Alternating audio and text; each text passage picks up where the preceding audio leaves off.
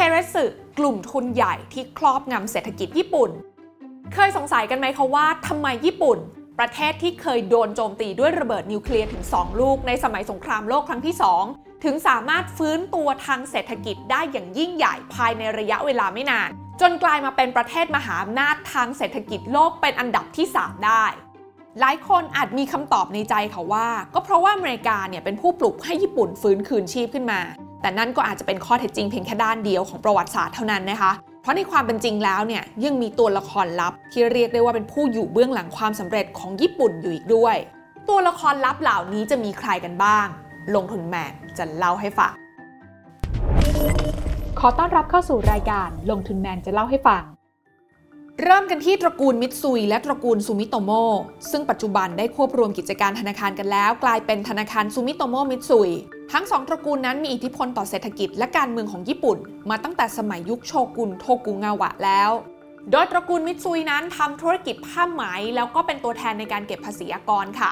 ส่วนตระกูลซูมิโตโมนั้นทำธุรกิจเหมือง แล้วก็ส่งแร่เหล็กไปให้รัฐบาลเนี่ยผลิตอาวุธ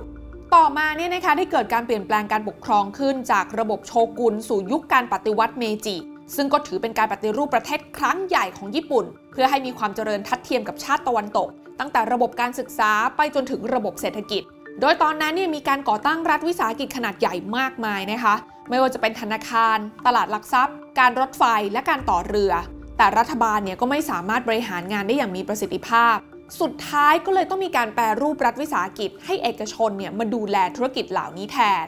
เรื่องนี้เนี่ยนะคะน่าสนใจที่ว่าในยุคแรกๆเนี่ยนะคะ ก็มีกลุ่มทุนอย่างตระกูลมิตซุย แล้วก็ซูมิโตโมเนี่ยแหละค่ะ ที่เขามีความพร้อมทั้งในแง่ของเงินทุนแล้วก็ประสบการณ์เข้ามามีบทบาทเป็นอย่างมากนะคะ แต่ว่าหลังจากนั้นเนี่ยก็มีอีก 2 ตระกูลสำคัญ ที่เข้ามามีบทบาทมากขึ้น นั่นก็คือตระกูลมิตซูบิชิแล้วก็ตระกูลยาสึดะค่ะ ซึ่ง 4 ตระกูลนี้รวมกันเนี่ยนะคะ ในยุคก่อนสงครามโลกครั้งที่ 2 ผู้คนก็ขนานนามเรียกกลุ่มนี้กันว่าไซบัสึ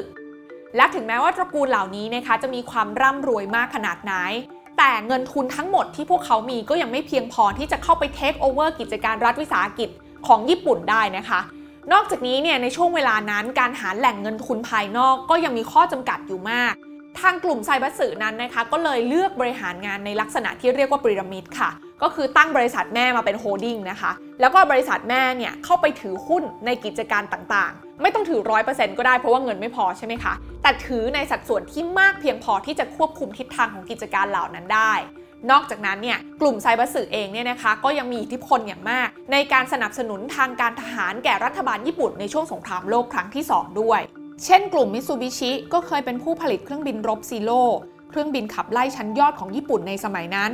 ต่อมาเมื่อญี่ปุ่นแพ้สงครามโลกครั้งที่ 2สหรัฐอเมริกาก็ต้องการจำกัดอิทธิพลของกลุ่มทุนที่ให้การสนับสนุนกองทัพญี่ปุ่น โดยการเข้ายึดทรัพย์สิน ปรับโครงสร้างองค์กร แล้วก็แยกธุรกิจลูกบางแห่งออกมา แต่ว่าสหรัฐอเมริกาเนี่ยก็สามารถจำกัดอิทธิพลของไซบัสึได้แค่บางส่วนเท่านั้นค่ะ เพราะอีกฝั่งหนึ่งสหรัฐอเมริกาเองก็ต้องต่อสู้กับภัยคุกคามจากคอมมิวนิสต์ สหรัฐอเมริกาในเวลานั้นจึงเลือกที่จะวางหมากให้ญี่ปุ่น เป็นกำลังหลักเพื่อต่อต้านคอมมิวนิสต์ในเอเชีย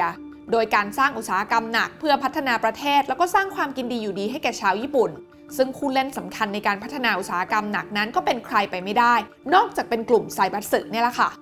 แล้วเมื่อเวลาผ่านไปนะคะก็มีกลุ่มทุนใหม่เกิดขึ้นมา แล้วก็มารวมกันกับกลุ่มทุนเดิมนะคะ ที่ยังเหลือรอดอยู่ แล้วก็เรียกกันใหม่ว่าเป็นกลุ่มเคเรสึค่ะ ซึ่งกลุ่มนี้เนี่ยนะคะฝั่งของเดิมก็ยังมีทั้งตระกูลมิตซุยตระกูลซูมิโตโมแล้วก็ตระกูลมิซูมิชิ ส่วนตระกูลใหม่ที่เพิ่มเข้ามาก็คือฟูโยซังวะ และไอจิคังโจพอมาในยุคนี้นะคะความสัมพันธ์ระหว่างบริษัทแม่และบริษัทลูกเนี่ยก็เปลี่ยนไปนะคะ เพราะว่าจะเป็นการถือหุ้นระหว่างกันเนี่ยน้อยลง แต่จะเปลี่ยนเป็นความสัมพันธ์แบบทำธุรกิจร่วมกันแทนนะคะ ยกตัวอย่างเช่น การปล่อยเงินกู้ระหว่างกันนะคะ การสนับสนุนด้านเทคโนโลยี แล้วก็การรับซื้อของกันแล้วก็ไปขายต่อ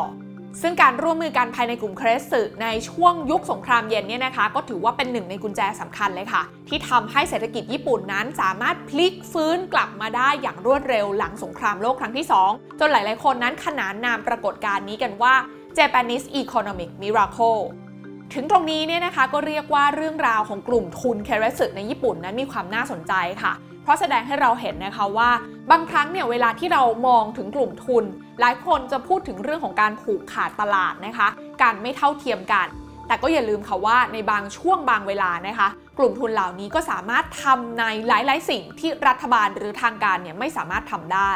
แต่ในอีกมุมหนึ่งนะคะ กลุ่มทุนใหญ่เหล่านี้ ก็เหมือนเป็นอีกหนึ่งเครื่องยนต์ค่ะ ที่จะมาช่วยผลักดันเศรษฐกิจของประเทศให้เติบโต ในมุมที่รัฐบาลทำไม่ได้ เหมือนอย่างที่กลุ่มเครสึนั้นทำได้กับประเทศญี่ปุ่นมาแล้วนั่นเอง